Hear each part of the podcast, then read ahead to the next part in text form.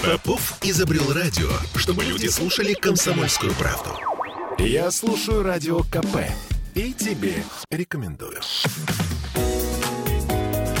Здоровый разговор. Наша тема сегодня – психическое здоровье. Ну, это я так очень в общем говорю. По большому счету, тема гораздо шире.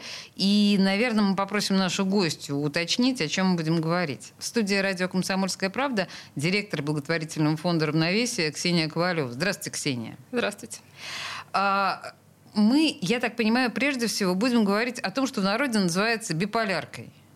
Ну, в том числе, вообще мы занимаемся разными расстройствами. Ну, пограничного спектра, это и депрессия, и тревога. Ну, и в том числе биполярное расстройство. Мы сейчас будем говорить, наверное, подробнее обо всех этих изменениях в нас. Я даже не понимаю, называть это правильно болезнями или нет. Но, тем не менее, инфоповодом нашей с вами встречи является VK Fest. Вы там будете участвовать с неким интерактивным театром. Какое отношение интерактивный театр может иметь к биполярке? Мы подумали, что через интерактивный театр очень хорошо показать, что испытывает человек с биполярным расстройством. Потому что такие состояния, которые испытывает человек с таким расстройством, очень сложно объяснить, да, или как-то на себе испытать, если ты вот не страдаешь им. И мы подумали, что через театр мы людям, всем желающим от 18 лет покажем, как это. Они сами на себе испытают депрессию и манию, в которых обычно человек с биполярным расстройством пребывает. Депрессия и мания – это, собственно, крайние точки, да, пониженного настроения, скажем так, и возбужденного. То есть две крайние точки, в которые кидает человека с биполяркой. Да, но биполярное расстройство там чуть сложнее. Бывают смешанные эпизоды, бывают интермиссии. Конечно, интермиссия – это когда все хорошо, да, такая короткая ремиссия, если можно так сказать. Но вот самое распространенное, и то, о чем обычно люди знают, это, да, вот депрессия, когда самая нижняя точка, и мания, когда эйфория, когда у человека состояние такого всегосподства, всевластия. Даже всегосподства? Ну, очень часто в мании люди думают, у них есть какая-то сверхидея, им кажется, что они какой-то Иисус, присланный вот на землю, у них есть своя какая-то миссия, и вот эта идея почему-то очень часто в этом состоянии зарождается. Гитлер? Ницше. Это все ваши клиенты?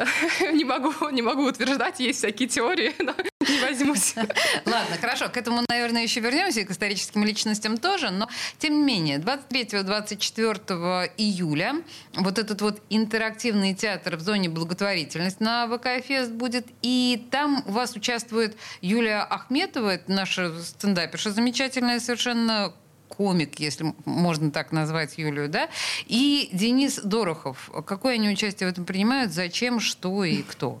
Они записывали для нас фразы своим голосом. Юлия Ахмедова фразы, которые будут звучать в депрессии, а Денис Дорохов фразы, которые будут звучать в мании. Юлия Ахмедова — попечитель нашего фонда. А, она попечитель. Угу. Вот, ну, Денис Дорохов просто хороший человек. Ну, то есть, на самом деле, кому вы рекомендуете прийти на вот это действие, на этот интерактивный театр, как вы его называете? И, простите меня, что я увижу?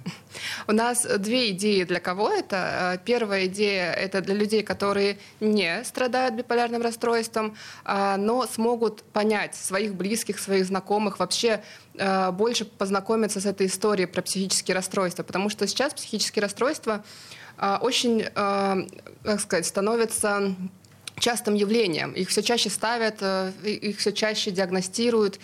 Но при этом все равно куча мифов остается, что эти люди либо слабые, либо не хотят работать, либо они, наоборот, какие-то опасные. И вот мы хотим развенчивать, да, все эти мифы, и это одна из наших целей, чтобы люди больше стали понимать, что такое вообще психические расстройства. А вторая идея — это что кто-то, кто уже думает о том, что с ним может быть что-то не так, но еще пока нет уверенности, боится пойти к психиатру или даже к психологу, может быть, что-то увидит близкое для себя, что-то почувствует, то, что у него тоже есть. У нас помимо вот этого интерактивного театра будет шатер с нашими волонтерами, которые расскажут, чем мы можем помочь, вообще расскажут больше о расстройствах. То есть после того, как человек пройдет вот эту вот историю с депрессией и манией, конечно, его встретит волонтер и расскажет, что это вообще было. Так интересно. Наверное, чуть подробнее о том, что я увижу на сцене непосредственно или в этом пространстве, мы поговорим с вами позже. А что касается зачем, какие цели вы преследуете, у меня иногда складывается ощущение, что сейчас... Вы говорите, что все чаще, да, диагностируются те или иные психологические расстройства. У меня складывается ощущение, что сейчас практически каждый второй может похвастаться, в кавычках, да, тем или иным отклонением. Не слишком ли это? Может быть, мы слишком большое значение придаем этим, как бы девиациям?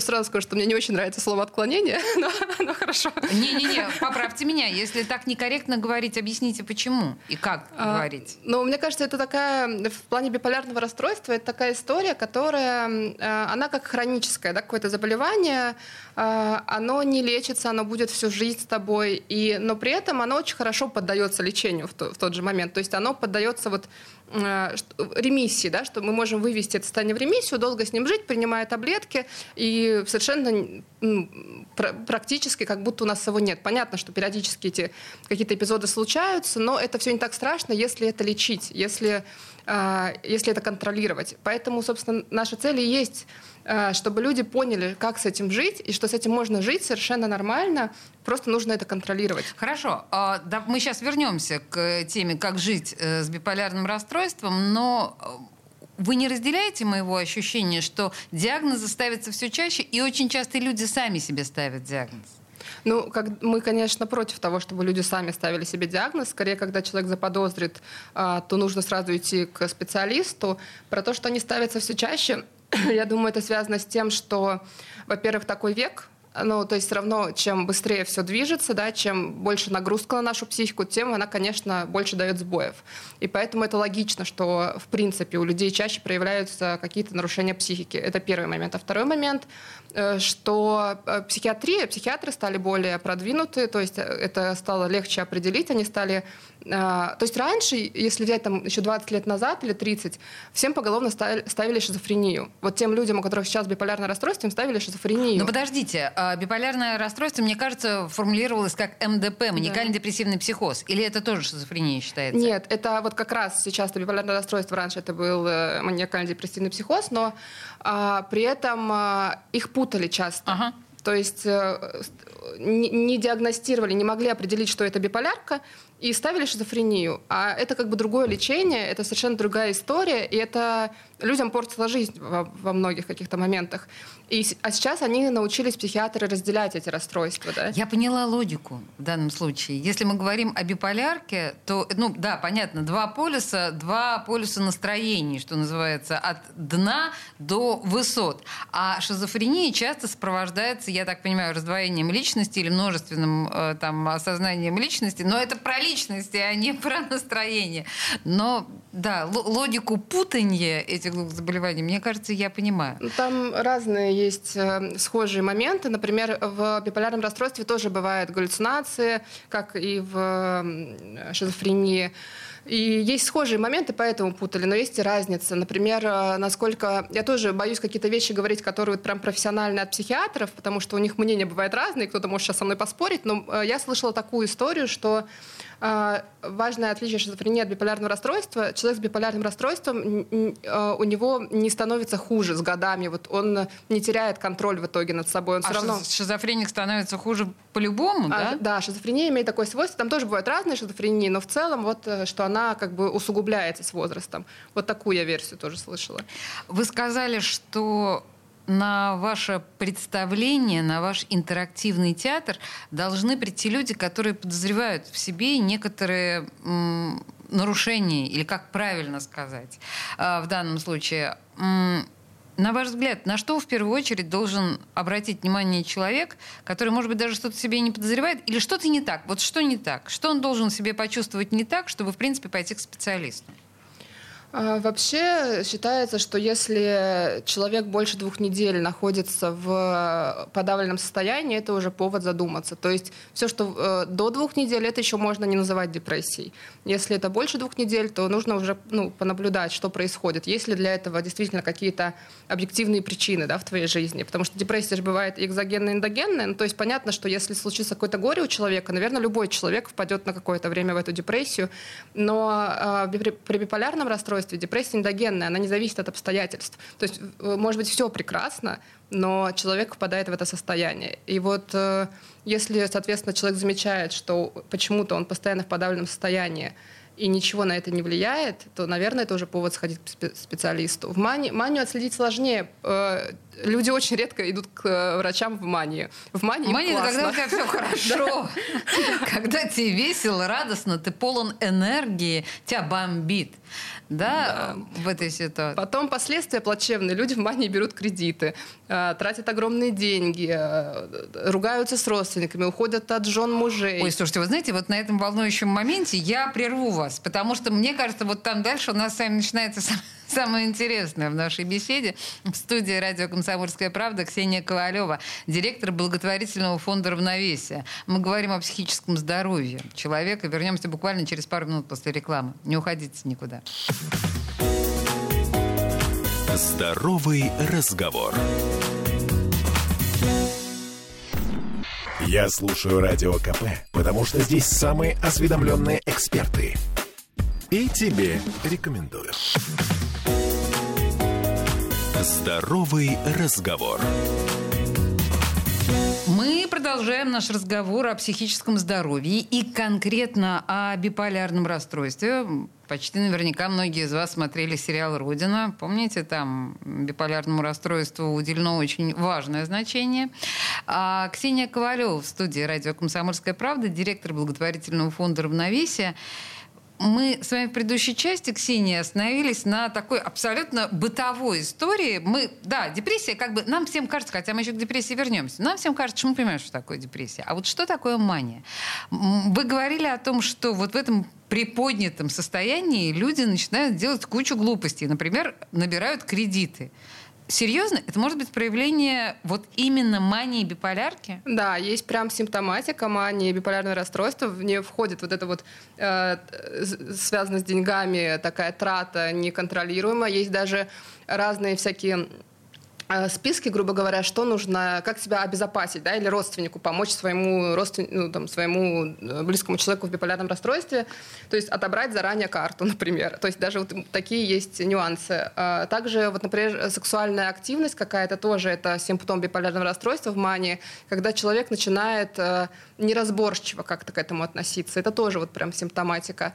И поэтому, такое поведение, когда люди же не сразу понимают, что у них биполярное расстройство, они сначала как-то очень странно себя проявляют, ощущение какого-то, что он особенный, этого всего, а потом оказывается, что это была мания. Какое страшное разочарование, друзья мои, да? Ощущаешь себя абсолютно избранным. Более того, у всех остальных людей складывается впечатление, что ты наслаждаешься жизнью в полной мере. Вот он человек счастья, вот он человек, который светится. Проблема-то в том, что если бы он всю жизнь был такой, может быть, и не было бы проблемы, да? А вот именно эти качели страшны. Или сама по себе мания тоже может навредить сильно, помимо кредитов? Мании же бывают тоже разной степени. У меня, например, самое биполярное расстройство, но у меня второго типа, когда гипомания не перерастает в манию. То есть моя гипомания — это повышенное настроение, активность и так далее. Какие-то чуть-чуть неадекватные поступки, но такие, которые не портили мне жизнь. А мания, когда это все перерастает в это серьезное какое-то ощущение, особенности и так далее, там люди творят такие вещи, что потом им стыдно про них рассказывать. Я даже, наверное, вам и не расскажу очень многое, потому что люди, как правило, говорят: о боже, там было такое, что я даже не хочу это вспоминать. Поэтому, я думаю, все-таки это им вредит и с точки зрения какого-то социального общения, но и с точки зрения, конечно, вообще здоровья, потому что если не лечить те же мании, то это потом опять уйдет в депрессию. То есть люди говорят: зачем мне, я бы всегда был в мании, например, зачем мне лечить? Но если этого не делать, потом будет все глубже депрессия, биполярное расстройство будет все тяжелее переносить. То есть это все равно нужно и от мании, и от депрессии, грубо говоря, нужно избавляться. Ксения, а если мы говорим, ну вот мания, мы же понимаем, что это однокоренное слово со словом маньяк. Здесь есть какая-то корреляция? Можем ли мы говорить, что и некоторые, возможно, маньяки, жертвы невылеченной, нескорректированной биполярки? Или это слишком? Я думаю, что это слишком так проводить, думаю, да. То есть в данном случае мы не будем проводить параллели между словом «маньяк» и словом «мания». Да, да. Угу. Хорошо. Теперь, когда мы говорим о депрессии, часто, люди очень часто говорят про себя: «Ах, я в депрессии».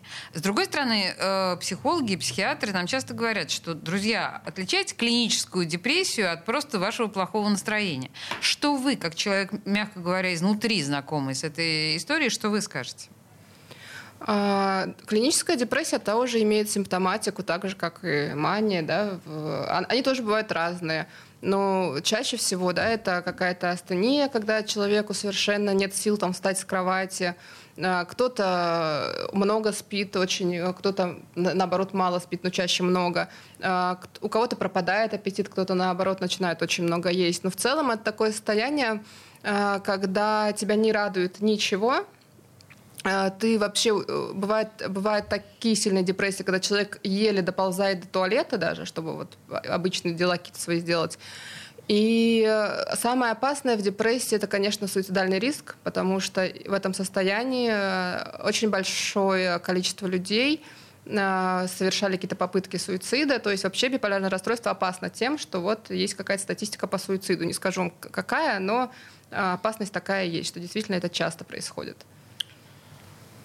Да, наверное. И тут я даже не знаю, как сформулировать этот вопрос. Насколько... Я понимаю, что, наверное, нет такой статистики, но есть ли какие-то данные о том, как грамотная и вовремя скорректированная биполярка не выходит в итоге на суицидный путь? Я так понимаю, что суицидальная опасность — это именно для биполярного расстройства самая главная тема. Не для шизофрении, не для там, всех остальных, а вот именно для биполярного расстройства. Я не могу говорить про шизофрению, потому что мы и не занимаемся. Вот мы занимаемся именно таким пограничным спектром расстройств. Но вообще биполярное расстройство, депрессивное расстройство, они же похожи вот в этой стадии своей, то да, вот они имеют высокий риск.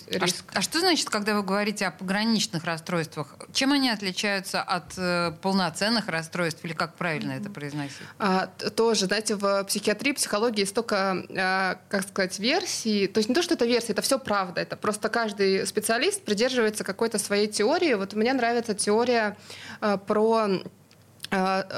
Значит, невротические расстройства — это когда, например, совершенно здоровый человек испытал депрессию на фоне или что-то, какое-то расстройство, тревожное расстройство на фоне событий. Ну вот обычно здоровый человек приходит к психологу, обычно он невротик, грубо говоря, потому что он пришел с своими проблемами психологическими. Это такая верхняя, да, ступенька. Посерединке ступенька идет как раз пограничные расстройства. Это когда ты как бы... Это не болезнь, но ты и не здоровый. Это такая одна нога там, одна нога здесь. Это, вот, например, биполярное расстройство, эндогенное депрессивное расстройство. Вот они относятся сюда. Пограничное расстройство личности, оно тоже есть отдельное такое расстройство. Как правило, они без таблеток не лечатся, они пожизненные и так далее. То есть это такая посередине что-то. И вот нижняя уже, да, степень, это где... Шизофрения, то есть это уже заболевание конкретное, которое уже, ну, считается большая психиатрия. Да? Если пограничная и малая психиатрия, это большая психиатрия.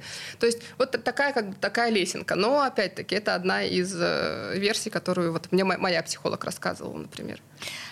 Многих людей, включая меня, часто беспокоит то...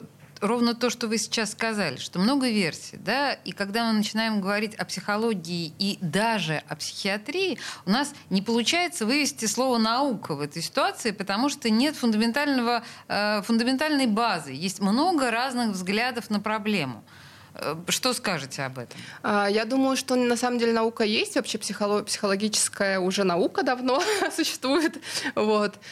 И про версии я, может быть, неправильно сказала. Я не имею в виду версии, что может быть вот так, а может быть вот так. Вот это, может быть, окажется неправдой, а может быть, окажется правдой. Это все правда. Просто вот, например, есть виды психотерапии. Один специалист работает в гештальт-подходе, другой в когнитивно-поведенческой, третий там в психоанализе.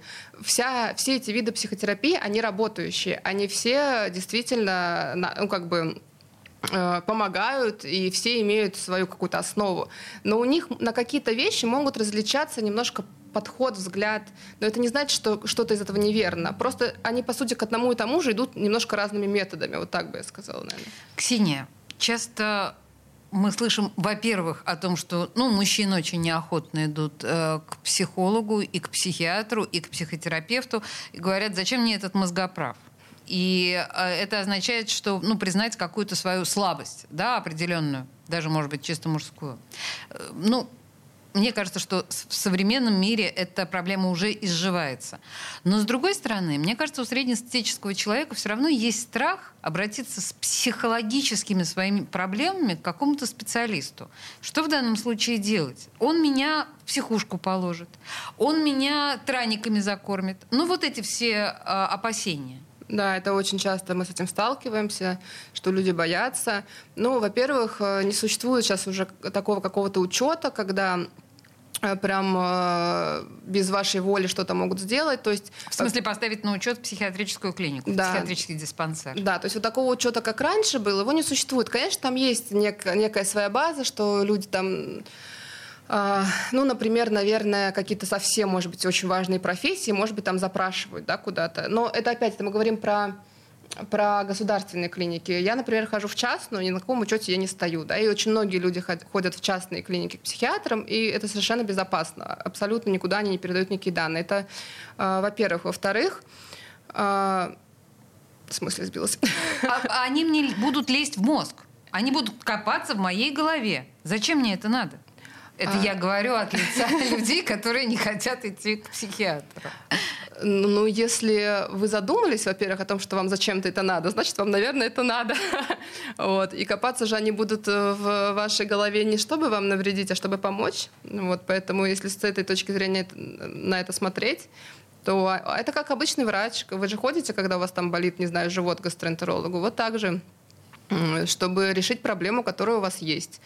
Для них это же не какие-то сплетни для врачей, это их работа. Ксения Ковалёва, директор благотворительного фонда «Равновесие» в студии «Радио Комсомольская правда». Мы говорим о психическом здоровье и конкретно о биполярном расстройстве, о том, как с этим жить и как это в себе обнаружить. 3 минуты новостей, и мы вернемся к этому разговору. Здоровый разговор. Попов изобрел радио, чтобы люди слушали «Комсомольскую правду».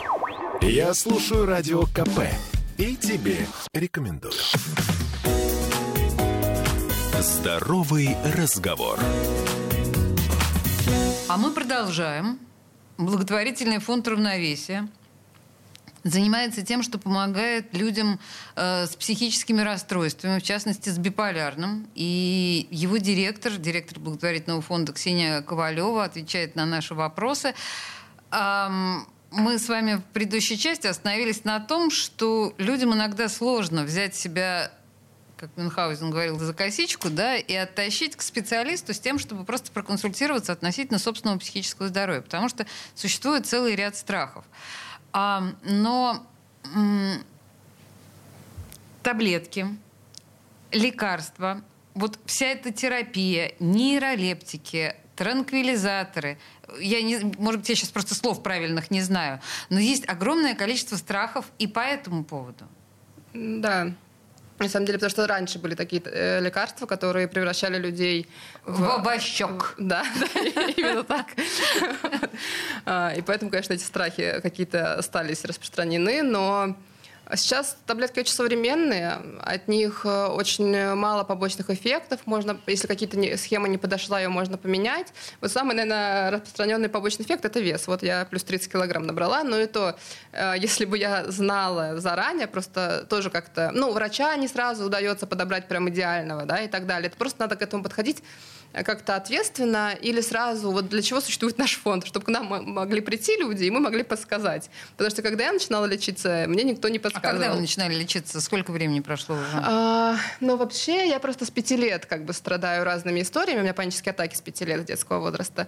Вот. И я там с детского возраста пыталась как-то, вот родители еще пытались мне найти врача и так далее. Я лежала в больнице. В общем-то, долгая история, но диагноз мне поставили только в 27 лет, сейчас мне 31. И в этом-то и печаль. Это один из поводов был, почему я захотела открыть фонд, потому что это, когда я задумываюсь о том, сколько лет ушло на то, чтобы вообще мне поставили правильный диагноз, подобрали лечение и так далее, как бы мне становится страшно. Сейчас с высоты вашего опыта вы полагаете, вам можно было диагноз в каком возрасте поставить? Я думаю, лет в 20 уже можно было точно. То есть вы должны были созреть как личность, вы должны были стать взрослым человеком, чтобы это сформулировать.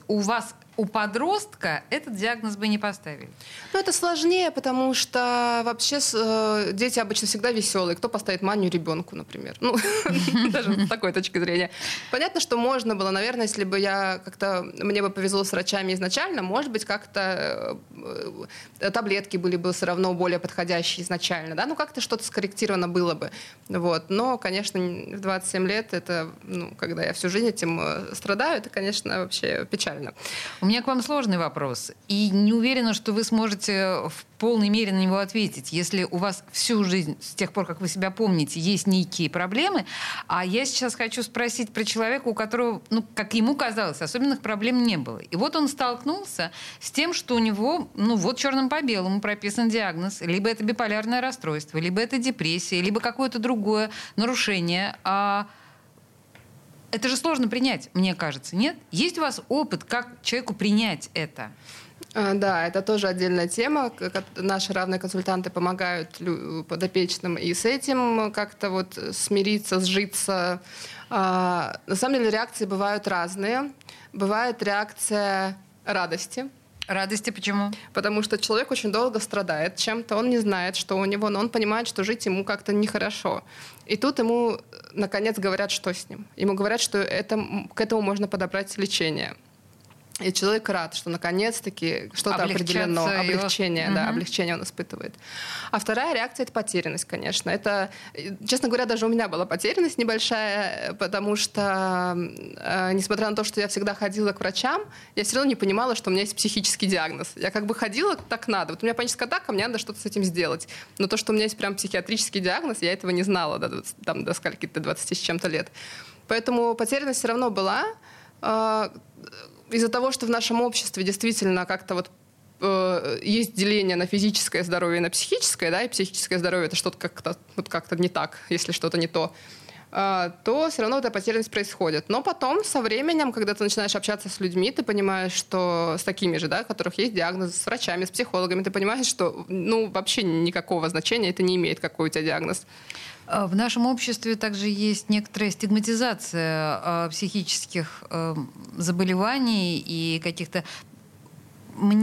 Вот вы очень легко говорите о том, что у вас есть диагноз, но вы человек, который профессионально этим занимается, и вам действительно не страшно. Но я так понимаю, что вы вообще достаточно бесстрашный человек. Среднестатистическому человеку как с этим жить? В смысле, держать это в тайне, говорить об этом широко, направо и налево вместо «здрасте»? Или, ну вот как вы полагаете? Ну, конечно, все зависит от ситуации. У нас есть, например, подопечные, которые обращаются к нашим равным консультантам из какого-нибудь маленького города, мужчины там 40 плюс лет, например, и они вообще никому не могут рассказать об этом. Они обращаются к нашим равным консультантам просто, чтобы поговорить, просто, чтобы высказаться, потому что нет такой возможности у себя в городе. И как бы, наверное, мы можем их понять. Мы не будем им говорить: а что ты не рассказываешь, давай рассказывай. Но вот у них еще такое общество в этой глубинке, да. Но в то же время говорить всем «скрывайте» я бы тоже не говорила, потому что если мы будем все скрывать, никогда мы не перейдем как бы уже в тот мир, где это нормально, да, где не должно быть разделения между человеком без биполярного расстройства и с биполярным расстройством. Почему? Ну, в общем, для нас важно, чтобы эта стигматизация потихоньку, конечно, сходила на нет. Вы знаете, тут есть элемент того, как у нас относятся, например, к ЛГБТ, да, сообществу. То есть тут тоже проще «не спрашивай, не говори». Да, потому что и тут есть некая стигматизация. То есть все, что отличается от какой-то условной общественной нормы, оно вызывает страх и, как следствие, неприятие. И в этой ситуации, в любом случае, мне кажется, что человеку с любым психическим нюансом нужно иметь определенное мужество для того, чтобы свободно с этим существовать в обществе. Поэтому, рекомендация выйти из шкафа в любом случае, она, наверное, неоднозначная, да? Да, поэтому я говорю, что все от ситуации зависит. Где-то этого точно делать не надо, потому что его там не поймут, не примут, и он один на один с этим останется. А где-то, наверное, уже можно начинать, если человек готов. Давайте вернемся к тому, что будет происходить завтра и послезавтра на фестивале ВКонтакте. Интерактивный театр, связанный с психическим здоровьем. Звучит, на самом деле, совершенно абсурдно. Когда, куда, чего, куда идти и где чего искать? Это будет на территории ВК Феста в парке 300-летия Санкт-Петербурга. Зона «Благотворительность». В общем, там будет указатели, фонд «Равновесие». У нас будут такие 3 шатра стоять белых. Вот там, в этих шатрах, скрывается театр. Подождите, это прям серьезный театр. Я пойду в этот шатер. Нет, я понимаю, что не надо спойлерить. Хорошо. Но просто хорошо. Зачем мне войти в этот шатер? Что я там увижу? На самом деле, это, конечно, не совсем театр. Это интерактивная площадка. Вы пройдете эту площадку там за 5-7 минут всю и попадете в информационный шатер. Но за эти 7 минут вы испытаете на себе какие-то эмоции, которые человек испытывает в депрессии, а потом эмоции, которые человек испытывает в мании. А как вы меня заставите? Погрузим вас в предлагаемые обстоятельства. Простите меня, каким способом? Театральным. То есть таблетками специальными вы меня кормить не будете? Какие бы вы порекомендовали, может быть, фильмы, книги для людей, у которых близкие либо подозревают в себе определенные нюансы, либо уже обнаружили? Есть прям книги, которые действительно созданы для близких. Именно вообще я бы порекомендовала загуглить Машу Пушкину. Это наша русская петербургская журналистка. Она создала ассоциацию «Биполярники». И вот она... «Биполярники» — хорошее название. И вот она написала несколько книг. И там как раз все очень доходчиво, просто, понятно. Есть книга зарубежного автора «Беспокойный ум», по-моему, называется. Вот. Вообще литературы много сейчас стало такой доступной, не научным языком, а вот просто для человека. А что-нибудь художественное, кино какое-нибудь, кроме сериала «Родина», о котором я, конечно же, вспомнила? Мне нравится... Она такая веселая, эта серия, так, чтобы не загружать ум. Мне нравится 3-я серия, сериал «Современная любовь». Это сериал, который... Там играет Энхэттой. Да, это отличный сериал, на самом деле. Друзья, вообще весь сериал рекомендую. На 3-ю серию, да, обратите особенное внимание. Ксения Ковалёва, директор благотворительного фонда «Равновесие», просветила нас о том, что собой представляет сегодня психологическое здоровье и прочие нюансы. Спасибо большое, Ксения. Спасибо вам. Здоровый разговор. Я слушаю «Комсомольскую правду», потому что Радио КП – это корреспонденты в 400 городах России. От Южно-Сахалинска до Калининграда. Я слушаю Радио КП и тебе рекомендую.